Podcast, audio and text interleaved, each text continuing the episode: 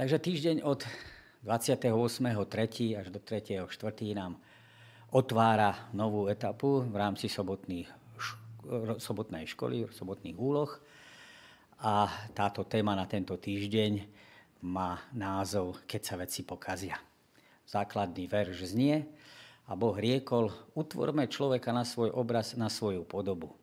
A Boh stvoril človeka na svoj obraz, na Boží obraz ho stvoril a stvoril ich ako muža a ženu. Biblická správa o stvorení oplýva nádejou, šťastím a dokonalosťou. Každý stvoriteľský deň Pán Boh končí vyhlásením, že to bolo dobré. To však dnes pri pohľade na svet okolo nás povedať žiaľ nemôžeme. Je isté, že tajfúny, zemetrasenia, hlad a choroby neboli súčasťou toho pôvodného, dobrého stvorenia. A tak otázka znie, čo sa vlastne stalo. Prečo už tie veci nie sú také ako na počiatku. Šiestý stvoriteľský deň sa končí Božím vyhlásením a bolo to veľmi dobré. V tento deň Pán Boh stvoril bytosti na svoj obraz, ľudí. Tieto stvorené bytosti boli po každej stránke dokonalé. Veď museli byť, boli stvorení na, Boží obraz.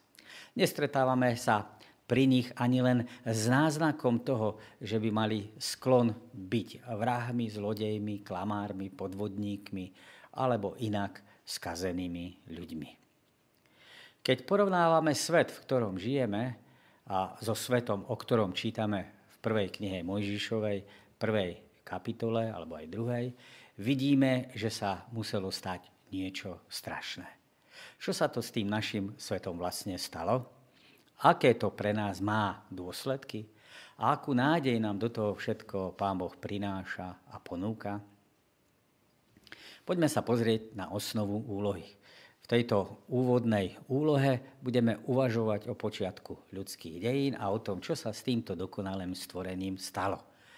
To nám pomôže uvedomiť si, prečo vlastne potrebujeme Božiu pomoc a v akej podobe táto Božia pomoc ku nám prichádza. Ideálne Božie stvorenie, to je bod číslo 1, stvoren, svet stvorený ako dokonalý a veľmi dobrý, tak to máme nedeľu. Ľudia boli stvorení na Boží obraz. Pondelok, človek je stvorený do vzťahu s milujúcim Bohom, to máme tému na útorok. Potom tá osnova pokračuje bodom číslo 2, tragédia hriechu a nová nádej. Ľudstvo sa môže slobodne rozhodnúť, či chce žiť s Bohom, to je streda. Pád do hriechu a nová nádej, to máme tému na štvrtok. Poďme sa teda pozrieť na nedeľu 28. marca, ktorá znie tematicky na počiatku. Na počiatku stvoril, stvoril Boh nebo a zem. A text z listu Hebrejom. Vo viere chápeme, že Božie slovo stvárnilo svet tak, že z neviditeľného povstalo viditeľné. Prvé slovo písma svetého je zároveň hebrejským názvom pre prvú knihu. Je znie Berešit. Čiže my máme Genesis, ale v pôvodnom jazyku je to kniha Berešit na počiatku. Slovo počiatok, začiatok, rešit je odvodené od slova roš, čo znamená hlava, vrchol alebo tiež vodca. V časových letách Berešit, teda počiatok, označuje začiatok určitého časového obdobia v rámci celkového času. Ale vo verši prvom má tento výraz absolútny rozmer, absolútny zmysel. To druhé slovo, s ktorým sa stretávame v samotnom texte, je slovo stvoril, bara toto slovo má silný teologický význam. Jeho podmetom v písme svetom je vždy Boh. Nikdy to nie sú iní bohovia a už vôbec nie nejaký človek. Texty nespresňujú, z čoho hospodin stvoril novú realitu. Význam slovesa nevysvetľuje materiálny pôvod stvorení, ale pretože podmetom slovesa je vždy Boh, objasňuje účinnú príčinu stvorenia a zmien, inými slovami, že hospodin alebo pán Boh je pôvodcom všetkého bytia a všetkého stvorenstva. V Slovenčine význam slovesa tvoriť alebo stvoriť poukazuje na slobodnú vôľu a moc umelca. Hebrečina však túto vôľu a moc obmedzuje iba na Pána Boha.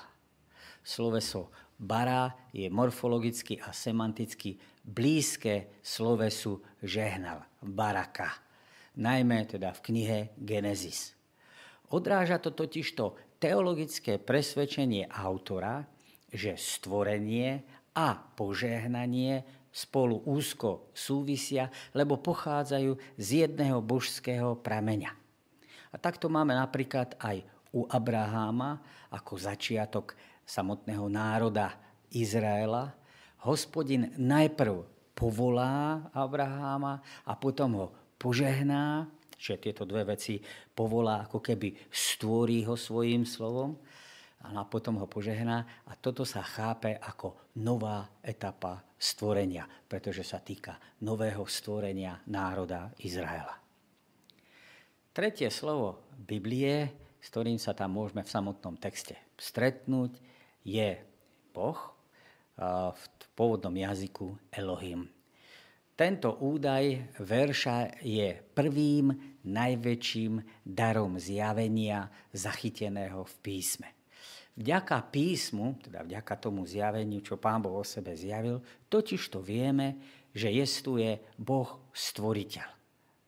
Keby sa Pán Boh sám nezjavil, keby sám neprejavil iniciatívu, človek ľudskými zmyslami nemá možnosť poznať, že Pán Boh vlastne existuje v univerzálne ladenom kontexte kapitoly 1, kde Pán Boh je predstavený ako zvrchovaný stvoriteľ celého vesmíra, je totižto toto meno, teda Elohim, vhodnejšie ako iné Božie meno, ktorým sa stretávame v druhej kapitole, Jahve. To Jahve skôr ukazuje na vyjadrenie úzkeho zmluvného vzťahu, na osobný rozmer Pána Boha s Izraelom. Tento Boh, teda v tomto prípade Jahve, je osobný Boh, ktorý je zároveň odlišný od iných bohov uctievaných inde. Čiže v prvej kapitole je to Elohim, to je ten univerzálne pomenovanie pre Boha, ktorý je mm, Bohom celého vesmíru a v tej druhej kapitole je to tej, na tej rovine osobnej. Prvý stvoriteľský čin sa vzťahuje na nebesia a zem, čo v sebe obsahuje ideu kompletne usporiadaného sveta. Nebesia predstavujú priestor božstva a zem priestor pre človeka. Boh Biblie je teda stvoriteľom všetkého, je pánom nad všetkým. Spojením výrazov nebesia a zem sa kladie teda na dôraz na úplnosť priestoru, ktorý Pán Boh potom bude v prvých dňoch deliť na nové priestory a tie následne naplní novými alebo ďalšími stvoreniami.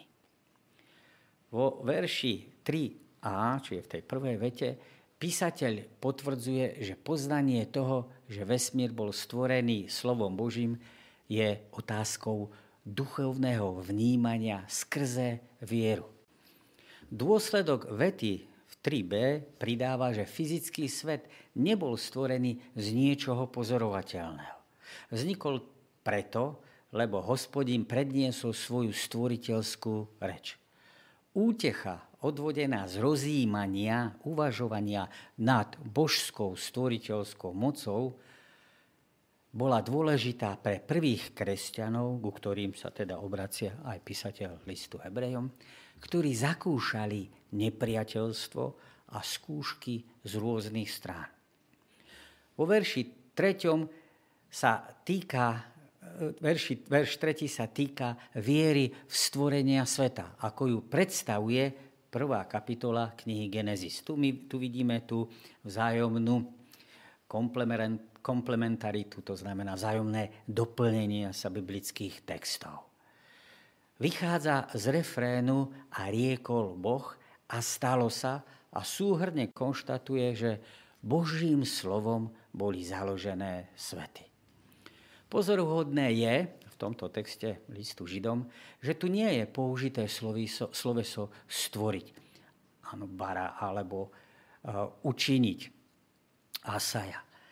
Ale je tu usporiadať, tak samozrejme už sme v gréckom texte, usporiadať alebo uviesť do rádu. Autor tiež nehovorí o nebi a zemi, ale hovorí o svetoch, alebo lepšie povedané o vekoch. Vyjadruje ideu, že Boh svet stvoril a súčasne usporiadal chod jeho vekov. Druhá časť verša platónským jazykom vyjadruje základné biblické zjavenie o stvorení. To, na čo hľadíme, nevzniklo z viditeľného. Viditeľný svet nie je sebestačný, nemá pôvod sám v sebe, ale v moci, ktorá ho presahuje. Tým je vhodne doplnená základná výpoveď o stvorení Božím slovom.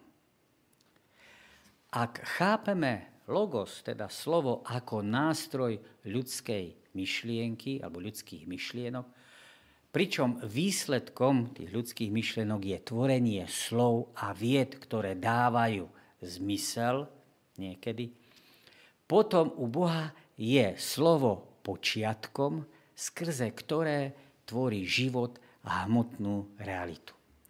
Začiaľ, čo u človeka je jeho slovo len zvukovou podobou, u Boha je toto slovo stvoriteľským aktom, nástrojom, cez ktorý Pán Boh tvorí. Schopnosť vidieť človeka to, čo je neviditeľné, nazývame vierou. Božie zjavenie, či už prirodzené alebo špeciálne, teda Božie zjavenie, čo sa týka prírody, špeciálne, čo sa týka Božieho slova, sa pre človeka stáva pochopiteľným len skrze vieru. To znamená, že ak by človek čítal to písmo sveté bez viery, čítal by to len ako nejakú informáciu, ale ne, nebol by tam ten akt spojenia sa viery s Pánom Bohom, uverenia, že za tým stojí Pán Boh. Bola by to len nejaká historická náboženská kniha. Takisto na stvorenie, keby sa človek pozeral bez aktu viery, tak by tam videl len možno nejaký prejav inteligencie alebo prejav nejakého vývinu, nejakej múdrosti, ale nevidel by za tým toho Pána Boha. Čiže bez tej viery tam človek nevidí tie veci, ktoré sú za tým, alebo kto je za tým. Čo pre teba znamená vedomie, že nie len táto planéta, ale aj život na nej, vrátanie toho tvojho, je súčasťou Božieho plánu a zámeru?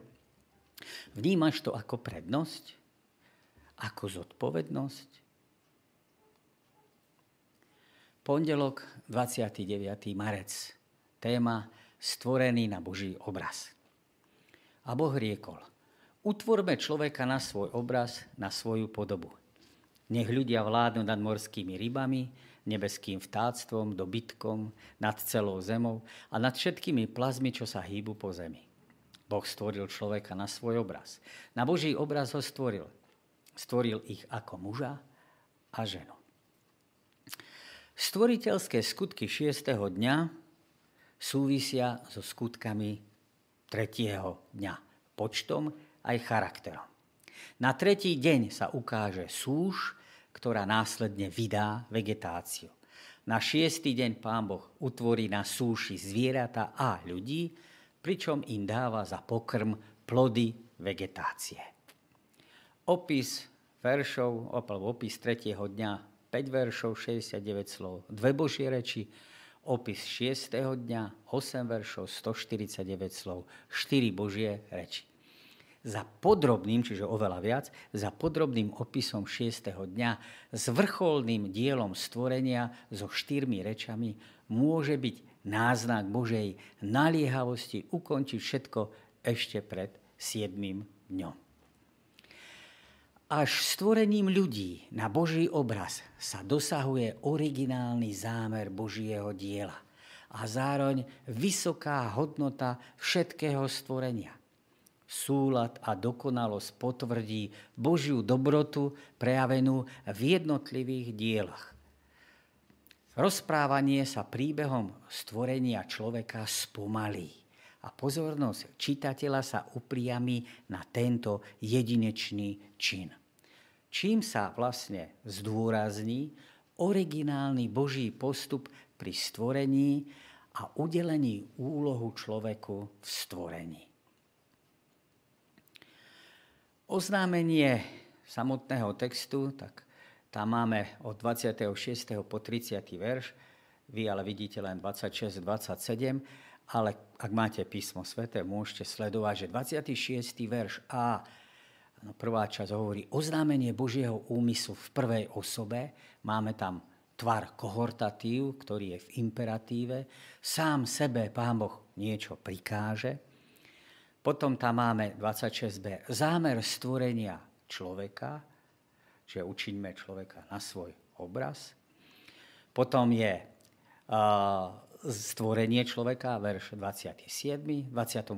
máme požehnanie človeka, zaplniť zem ľudským potomstvom, podmaniciu a vládnuť na nej. 29. verš, označenie pokrmu pre človeka, rastliny a plody. A 30. verš, označenie potravy pre zvieratá len rastliny. Samotný text nás upriamuje na hebrejský tvar alebo tzv. chiazmus alebo obrátenú štruktúru.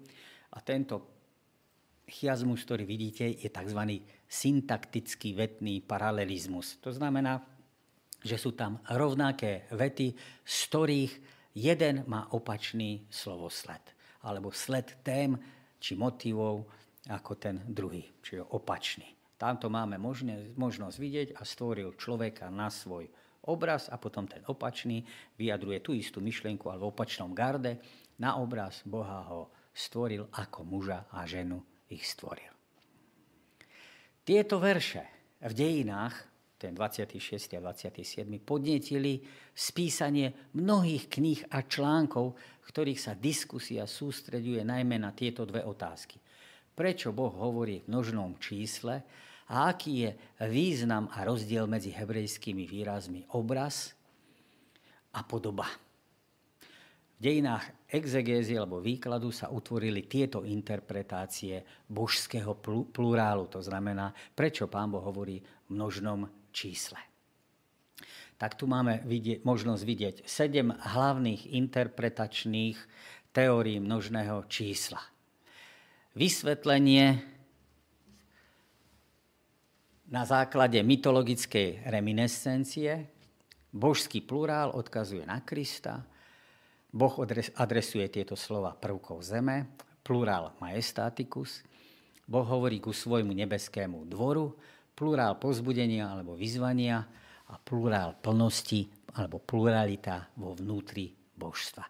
Takže týchto sedem hlavných interpretačných teórií množného čísla. Tak skúsme si veľmi kratučko povedať niektorým týmto bodom niečo. Ten prvý je v podstate pohánsky koncept, kde Pán Boh hovorí ku iným Bohom. Ten druhý kresťania v určitom čase rozšírili a e, božský plurál, teda utvorme, sa stal odkazom na trojicu. Troj, tre, trojka, prečo by mala byť zem partnerom pri stvorení, že Boh odresuje tieto slova prvkom zeme, ale to je otázka, prečo by mala byť pri stvorení zem partnerom. Štvorka hovorí o, o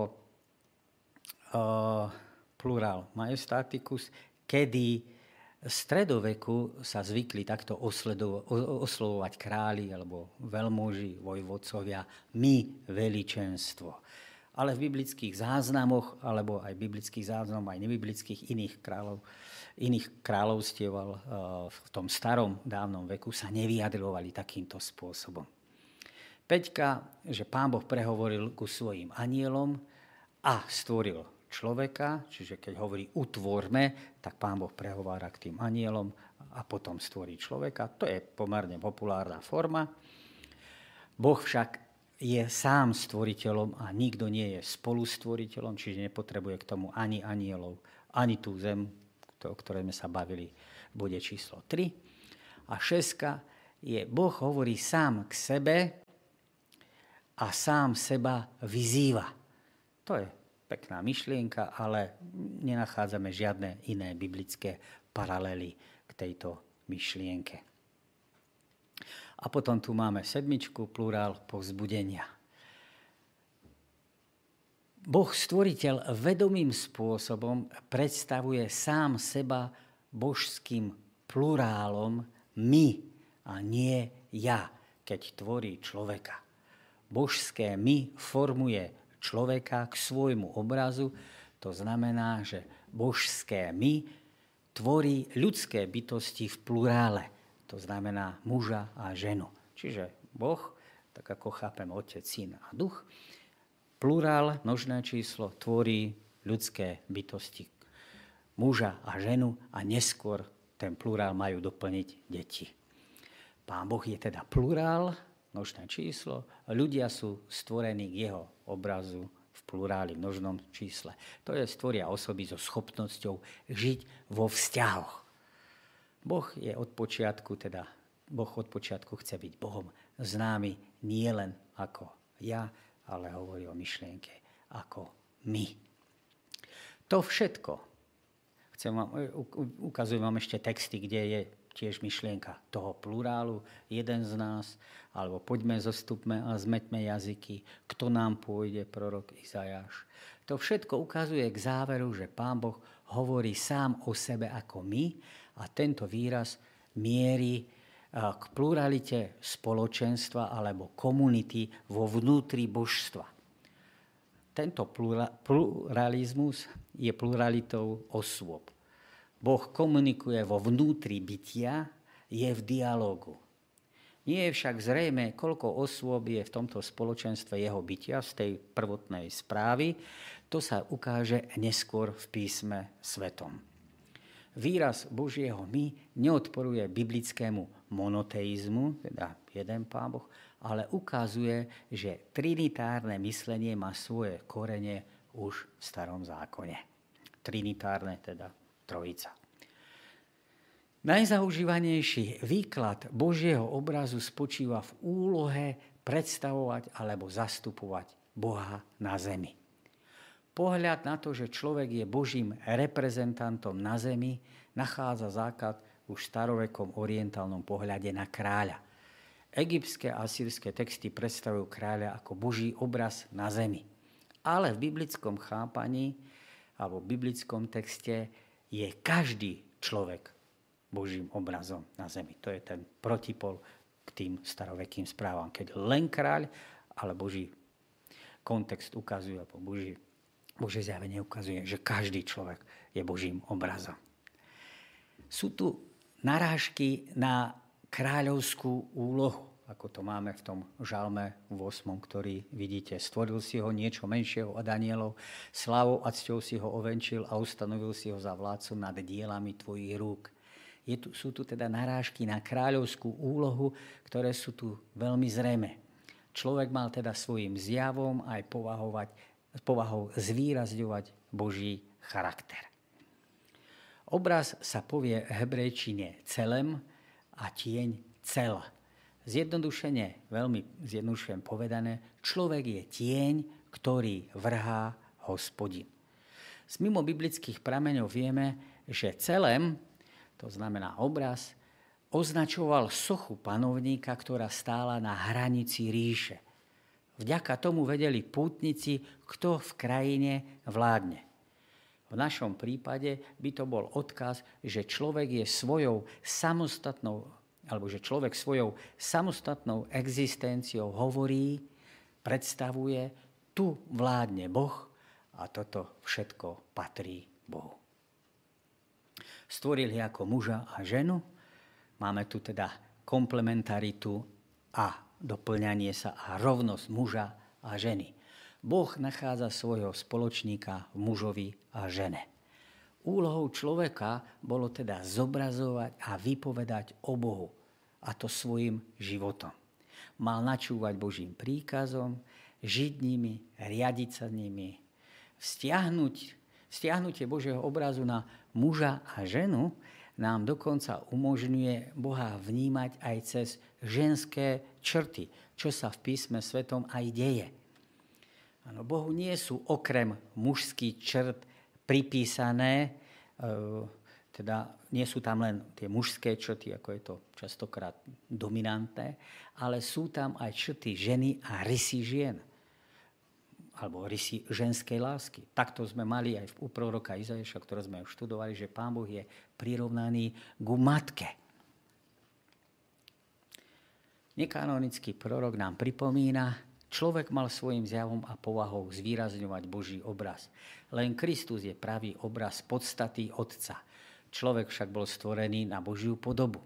Jeho prírodzenosť bola v súlade s Božou vôľou svoju, svojou mysľou mohol chápať duchovné veci. Jeho láska bola čistá, svoje záľuby a podnety ovládal rozumom. Bol svetý a šťastný, že odzrkadľoval Boží obraz a dokonale poslúchal Božiu vôľu. V 4. kapitole knihe Deuteronomia, čiže 5. knihe Mojžišovej, je povedané, že ak budú počuť národy o tom, že Boží ľud žije hospodinovou tvorou, že sa riadi teda Božím slovom, povedia si medzi sebou, hľa, aký múdry a rozumný národ je toto. Alebo ešte inak, to, čo sme hovorili, že na tých hraniciach boli tie sochy tých panovníkov, takže keď tie národy tam prichádzali, tí putníci a videli tie Božie obrazy, ktoré chodia po Izraeli, teda Izraeliti, ktorí sa riadili Božou Tórou alebo písmom svetým a riadili a odzrkoladlovali jeho vôľou, jeho vôľu, jeho jeho cesty, jeho nariadenia, jeho príkazy, tak potom, keď sa na to pozerali, tak v porovnaní so sebou, s tomu, čomu verili a ako žili, mohli povedať, húha, tak toto je skutočne múdry a rozumný národ. Je tam jasné vyvýšenie. Izraeliti sa teda stávali tým svetlom, alebo mali byť tým svetlom, ktoré ožarovalo celý svet. Čo to pre teba znamená, že si bol stvorený na Boží obraz? Má to nejaký praktický dosah na to, ako žiješ svoj každodenný život? Útorok, 30. marec, téma Život v blíz, Božej blízkosti. Boh ich požehnal a povedal im, Plodte sa a množte sa, naplňte zem a podmante si ju. Panujte nad morskými rybami, nad nebeským vtáctvom a nad všetkou zverou, čo sa pohybuje na zemi. Božie požehnanie pre ľudstvo je podobné tomu, ktoré bolo vyslovené vo verši 22. ku zvieratám. Podobne ako zvieratá, aj človek sa má plodiť a množiť. Rozdiel medzi týmito dvoma veršami je len v tom, že vo verši 22. je akoby jednoducho daný príkaz tým zvieratám a v 28. verši je pridaný text a riekol im čím sa upozorňuje na osobný vzťah medzi Bohom a človekom. A naviac, človeku je povedané, aby si podmanil a panoval, čím mal teda naplniť rolu nositeľa, nositeľa Božieho obrazu na tejto zemi. Hlavná pozornosť je sústredená na naplnenie požehnania plodnosti. Tento príkaz, podobne ako ďalšie v písme, áno, nesie implicitný prísľub, že hospodin umožní človeku, aby ho naplnil. Opakuje sa napríklad pri Noémovi, pri potope v 9. kapitole, 1. verši. Ale taktiež patriarchovia si potom pripomínajú tento božský sľub, napríklad 17. kapitola, 2. a 20. verš. Rodokmene v kapitole knihe, eh, rodokmene v knihe Genesis a v kapitolách 5, 9, 11, 25, 36 a 46 sú tichými svetkami o jeho naplnení. A Jakob na smrteľnej posteli tento sľub verejne pripomína Jozefovi. Poslaním človeka je teda naplniť zem, hebrejsky, erec a obrábať ju, strážiť raj. Človek teda akoby pokračuje v Božom diele tým, že má rozširovať ten raj po celej zemi. Muž a žena majú spoločne rozširovať Bohom vytvorený raj na tejto zemi. Rodina, ktorú muž a žena vytvára, má byť akýmsi malým rajom. Táto zodpovednosť človeka rozširovať raj je určitým spôsobom aj naznačená vo vláde nad zvieratami a nad celou zemou. Doslovne má človek vládnuť vo zvieratách. Človek je teda stvorený na Boží obraz a tak ako Pán Boh vládne v človeku, tak má Pán Boh vládnuť prostredníctvom človeka aj vo zvieratách. Ale vláda tu skôr predstavuje rozmer služby ako nejakého negatívneho, násilného alebo povýšeneckého panovania. Kľúčom je sloveso panujú. Tento tvar môže graficky súvisieť nielen so slovesom panovať, ale aj so slovesom zostupovať. V Slovenčine nám to znie ako rozdiel činnosti. Ale v hebrejčine spolu zostupovanie a panovanie spolu súvisia. Zostupovanie je totižto v určitom slova zmysle prvou fázou deja, ktorého následkom je panovanie. Za tým je teda predstava, že človek začína panovať nad niekým vtedy, keď k nemu zostúpi, či sa k nemu zníži. Nachádzame tu tiež jasné vyjadrenie Božieho zámeru o manželstve. Pozitívne súvisí s plodením detí. Negatívne ide o odvrhnutie starovekých východných kultov plodnosti. Boh si praje, aby jeho ľud bol plodný a jeho prísľub pokladá účasť na kultoch plodnosti a používanie ich praktik nielen za škodlivé, ale za znak nedôvery vo vzťahu k Pánu Bohu. Človek dostáva moc nad živočíšnym svetom v Božom záujme. To nie je samozrejme povolenie pre zneužívanie a nadvládu nad prírodou. Od starovekých východných kráľov sa pri vládnutí očakávala námaha v prospech alebo iniciatíva v prospech blaha ich podriadených osobitne chudobných a najslabších členov spoločnosti. Dodržiavaním Božích princípov práva a spravodlivosti. Vládcovia teda mali napomáhať pokoju a prosperite svojho ľudu.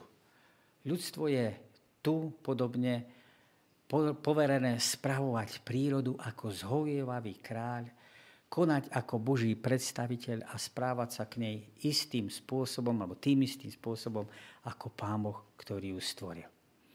A tak sú zvieratá, hoci sú podriadené človeku, vnímané ako jeho spoločníci. V správe o stvorení muža a ženy vidíme, aký vzťah chce mať Pán Boh s človekom. Ako s ním môžeš aj ty dnes napriek svojej slabosti a hriešnosti nadviazať osobný vzťah? Čo ti pomáha tento vzťah prehlbovať a rozvíjať? Streda, 31. marec, rozhodujúci moment. Hospodín Boh prikázal človeku, môžete jesť zo všetkých stromov záhrady, ale nie je zo stromu poznania dobra a zla, lebo v deň, v ktorom by si z neho jedol, určite zomrieš. Prvá reč Božia v príbehu štedro zaobstáva potreby ľudstva. Jasne stanovené pravidlá upresňujú, čo človek môže a čo nemôže. Okrem jediného stromu môže jesť človek zo všetkých. To zjavuje a ukazuje na tú Božiu otcovskú starostlivosť, ale zároveň aj na spravodlivosť zo stromu života môže jesť, ak bude chcieť. Nebudeš jesť, zákaz je kategorický a jasný. To slovičko nebudeš sa podobá prikázaniam z dekalógu. Vyskytuje sa to prvý príkaz alebo prvý výraz o príkaze. Hoci už predtým v prvej kapitole boli nejaké príkazy, množte sa a plodte sa, to boli skôr akoby v pozitívnom uh, obsahu, tu máme v takom tom negatívnom. To je prvý výraz o príkaze a slovíčko cavaja je základom pre slovo mitzvach, prikázanie. Príkaz sa nedotýkal len etiky alebo rituálov. Pán Boh prikázal, ako nám Žalm hovorí, 33. a 9. verš, a stalo sa. Božie príkazy sa nedotýkajú len príkazov a zákazov, ale sú vyjadrením rád pre ľudstvo. Príkazy sú teda darom ľudstvu, sú určené pre ich šťastie a múdrosť. Bože prikázania sú teda výrazom jeho milosti a milosť nie je nezlúčiteľná so zákonom. A prvé prikázanie je príkladom, kedy máme predstavenú identifikáciu Božieho prikázania ako milosti. Je vyjadrené darom jedenia zo všetkých stromov, okrem teda jedného, sloboda jedenia, Milosť teda nie je obsiahnutá len v dare jesť zo stromov, ale už v zákaze, ktorý nasleduje, lebo zaistuje život. Aj v tom je obsiahnutá tá milosť, lebo keď to nebudeš robiť, tak budeš živý. Slovesa o jedení a smrti sú vyjadrené v, abs- e, v neurčitku absolútnom, ktorý vyjadruje istotu oboch záležitostí. Budeš jesť z toho, čo ti Pán Boh dá, budeš mať život. Bude jesť z toho, čo Pán Boh zakázal, istota je, že zomrieš. Dar života, ako aj predpoveď smrti, smrti sú teda absolútne rovnaké, isté. Na zákaz je nadviazaná motivačná veta. Lebo v deň, keď by si z neho jedol, istotne zomrieš. Táto motivačná veta je, veta je typickým rysom hebrejských zákonov. Je to tradičná formulácia božích a kráľovských hrozieb naratívnych a prorockých textoch. Čiže keď proroci prichádzajú za tými kráľmi áno, a, vyjadrujú to poslanie od Pána Boha, tak je tam podob, podobná výstraha, ako sme čítali v našom texte, lebo v deň, keď by si z neho jednol, istotne zomrieš. Celá veta je formulovaná skôr ako konštatovanie. V celom výroku nie je použitý rozkazovací spôsob. Nie je tam teda imperatív, ktorý by končil teda s výkričníkom. Ale je to skôr tá motivácia. Porozmýšľaj, uvažuj o tom, čo robím. Správnym spôsobom sa rozhodni. Motivácia ťa má, správna motivácia ťa má viesť k správnemu rozhodnutiu. Boží zákaz sa týka jedenia ktorej, ktoré vlastne bežne patrí k základným životným potrebám. Jedenie ale je viac ako len fyzický akt. Človek konzumuje potravu zvonku a tá sa stáva jeho súčasťou, aby ostal živý. V prípade jedenia zakázaného ovocia sa človek stotožní s pokrmom, o ktorom vie, že uškodí životu a privedie ho k smrti. Čiže nejde len o nejaké fyzické jedenie. V pozadí je o stotožnenie sa Božími nariadeniami alebo odmietnutí Božích nariadení. To ovocie je len akoby vyjadrením vonkajším a zmotnením toho za tým, čo sa všetko odohráva, s tým, čo je za tým všetko spojené. Táto skúška poskytla Adamovi a Eve príležitosť uplatniť ich slobodnú vôľu. Bola to tiež výzva reagovať pozitívne alebo negatívne na vzťah k stvoriteľovi. Bol to dôkaz, že Pán Boh ich stvoril ako slobodné, morálne bytosti. Napokon, keby nemali príležitosť neposluchnúť ho, prečo by sa Pán Boh unúval varovať ich pred neposlušnosťou? Keby to boli automaty a stroje, tak by nebola daná táto príležitosť a možnosť. Budúcnosť ľudského pokolenia závisí od jediného zákazu. Človek sa nemôže spliesť v množstve rôznych otázok. Musí pamätať na jedno jediné Božie nariadenie. To, že mu dal Pán Boh jeden zákaz, je prejavom Božieho milosrdenstva. Na pozadí božskej alebo Božej širokej ponuky zo všetkých stromov záhrady smieš jesť, svedčí o tom, že tento zákaz človeka neobmedzoval. Okrem neho mohol robiť v údzovkách čo chcel. V intenciách Božích nariadení. V ktorých momentoch svojho života môžeš stáť aj ty pred podobnou skúškou, či rozhodovaním ako kedysi naši prarodičia? Dokážeš prijať Božú vôľu vyjadrenú napríklad v jeho zákone, aj keď jej možno úplne nerozumieš, alebo máš skôr tendenciu k postoju, ale ja si myslím,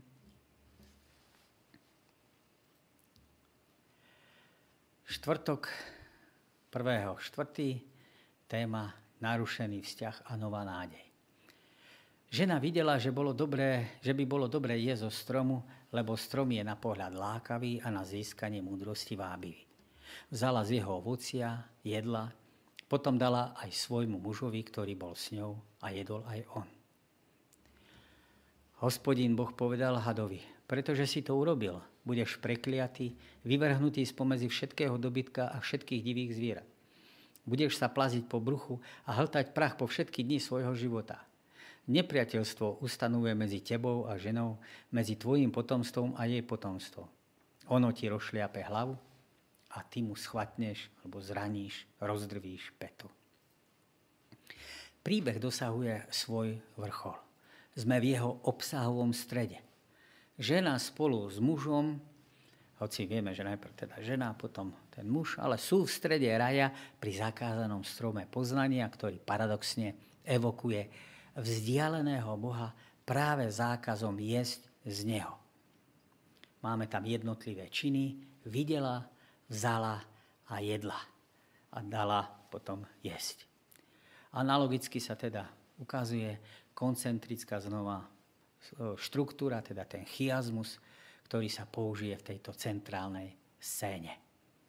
Tu máme možnosť vidieť, človek je uvedený do záhrady, vzťahy postav sú utvorené v súlade, had vedie rozhovor so ženou, žena a jej muž jedia zo stromu, pán Boh kladie otázky človeku, vzťahy postav sú opätovne utvorené, ale sú v nesúlade a človek je vykázaný zo záhrady. Túžba ženy na jedenie dobrý, pôsobivý, mábivý, lákavý pre oči, vábivý na získanie múdrosti, poznania. Druhá strana mince je, že tieto túžby preklopia sa do dôsledkov. Oči oboch sa otvorili a spoznali, že sú nahy, teda, že sa rešili. A skryli sa medzi stromami. Prehnané očakávanie ženy o múdrosti, ktorú chcela dosiahnuť, sú naznačené vo verši 6. Na dobrý, pôsobivý, naučivý, vábivý na získanie poznanie. Náhle dôsledky sú podané originálnym až tragikomickým spôsobom. Muž namiesto Boha počúva ženu, ktorá predtým počúvala hada. A konanie dosiaľ typické pre stvoriteľa, to znamená, že dáva, sa viaže teraz k žene. Veta videla, že strom je jedenie, na jedenie dobrý, je jasnou ozvenou sedemnásobného refrénu a Boh videl, že je to dobré. Žena, alebo všeobecne aj pár, siaha na Božie privilégia neuposluchnutím Božieho slova. Očiach ženy je zakázaný strom vábivý z pohľadu Eh, poznania, z hľadiska poznania. Žiadosť je opísaná tvarmi, ktoré sú predzvesťou desiatého prikázania. Nepožiadaš. Tvary pôsobivý a vábivý majú svoje korenie v slovesách s významom žiadostivo túžiť. Napríklad 5. Možišova 5.21. Žena teda svojim zrakom zachytí všetky vlastnosti ovocia. Týka sa inštinktu jedenia, zmyslov, pohľad a túžby chcieť poznať. Zhrňujú akoby celkový ľudský úsudok, ktorý zasahuje všetky roviny ľudskej skúsenosti. Žena vidí strom ako nástroj potrebný pre svoj život. Ide o jasné rozhodnutie, ktoré je podložené dôvodmi, prečo treba z neho jesť bola pokúšaná do momentu, kým sa nerozhodla. Keď sa rozhodla, pokúšenie a váhanie ustúpilo. Máme tam zvukovú aj frazeologickú podobnosť. Had bol stivejší, múdrejší, inteligentnejší, dôvtipnejší, prefíkanejší, čo je vyjadrené slovom arum, ako všetky polné zvieratá. A potom je tá, tá zvuková aj frazeologická podobnosť prekliaty, arúr. Budeš medzi všetkými, teda prekliaty budeš medzi všetkým dobytkom, a medzi všetkou poľnou zverou. Jeho teda prednosť, tá inteligencia a búdrosť, a chytrosť a dôvtipnosť sa preklopí alebo sa stane jeho vlastne prekliatím. Kliatba je opakom požehnania, čo znamenalo zvolávať Boží súd a hnev na niekoho pre výnimočne veľký hriech. Ich uskutočnenie bolo závislé od Božej vôle – v tomto prípade sám Boh vyjadruje alebo vyslovuje kliatbu, čím je tá účinnosť zaručená. Jesť prach znamená metaforické poníženie niekoho, teda nepriateľa, vyjadruje totálnu porážku. Môže vyjadrovať život v tôni smrti, v jej blízkosti. Kliatba zmienuje fyzický stav hada – po bruchu sa budeš plaziť. Tento popis naznačuje, že plazenie pôvodne nebolo akoby pôvodným určením jeho pohybu, alebo pôvodným spôsobom jeho pohybu. Súčasný pohyb, plazenie naznačuje vyšší iný spôsob pohybu hada predtým, čo potvrdzujú tradície starodávnych krajín, alebo starodávne tradície tzv. lietajúceho hada Izajáš 30. kapitola 6. verš. Sestra Vajtová popisuje, že bol jedným z najmudrejších a najchytrejších tvorov na zemi. Mal krídla a trblietal sa pri lete. Ale z očarujúceho tvora sa stal odpudivý, alebo najodpudivejší tvor. Nepriateľstvo v verši 15. na začiatku vety je, to nepriateľstvo sa ocitá na začiatku tej vety, čím je položený naň dôraz. Základná a najdôležitejšia myšlienka pasáže je, že sa jedná o vesmírny a trvalý konflikt. Slovo nepriateľstvo poukazuje na kategóriu kozmického konfliktu, polemiky, zápasu, boja. Slovo položím má Boha ako predmet. Toto Nepriateľstvo je nadprirodzené a je to hospodin, ktorý ustanovuje toto nepriateľstvo. Jedinou alebo ďalšou pasážou, ktorá, jedinou ďalšou pasáž v písme svetom, ktorá používa rovnakú asociáciu slov, je Žalm 110, a teda konkrétne prvý verš. Tam sa v súvislosti s nepriateľstvom objavuje rovnaké sloveso v rovnakej podobe. Ašít. Dám položím s rovnakým predmetom, Bohom. To znamená, v žalme je položím alebo dám nepriateľov. Je inými slovami doslovné opakovanie sľubu knihy Genesis. Položím nepriateľstvo. Táto ozvena je významná preto, lebo autor žalmu veril, že táto prvá fráza z Genesis 3.15 odkazovala na Dávidovského Mesiáša, o ktorom hovorí Žalm 110. Množstvo postrehov ukazuje, že tento text je mesiášským proroctvom, prvým v písme. A Žalm 110 potvrdzuje, že je to pán, ktorý rozdrví hlavu hada v Genesis 3.15. Máme tu teda substitučný alebo náhradný mechanizmus vykúpenia. On je zabitý a je náhradou za život hriešnika obetný systém. Podobne sme sa to učili u Izajaša 52. a 53. kapitola.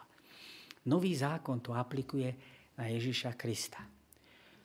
Židovská tradícia, Targum, to znamená písmo napísané a trošku aj okomentované v, v aramejčine, označuje hada z Genesis 3.15 ako diabla, ktorý bude premožený na konci vekom Mesiášom. Zamysli sa nad tým, prečo Pán Boh volal na človeka, kde si? Ako by si mu na túto otázku odpovedal dnes? Čo pre teba znamená jeho ponuka novej šance a nádeje?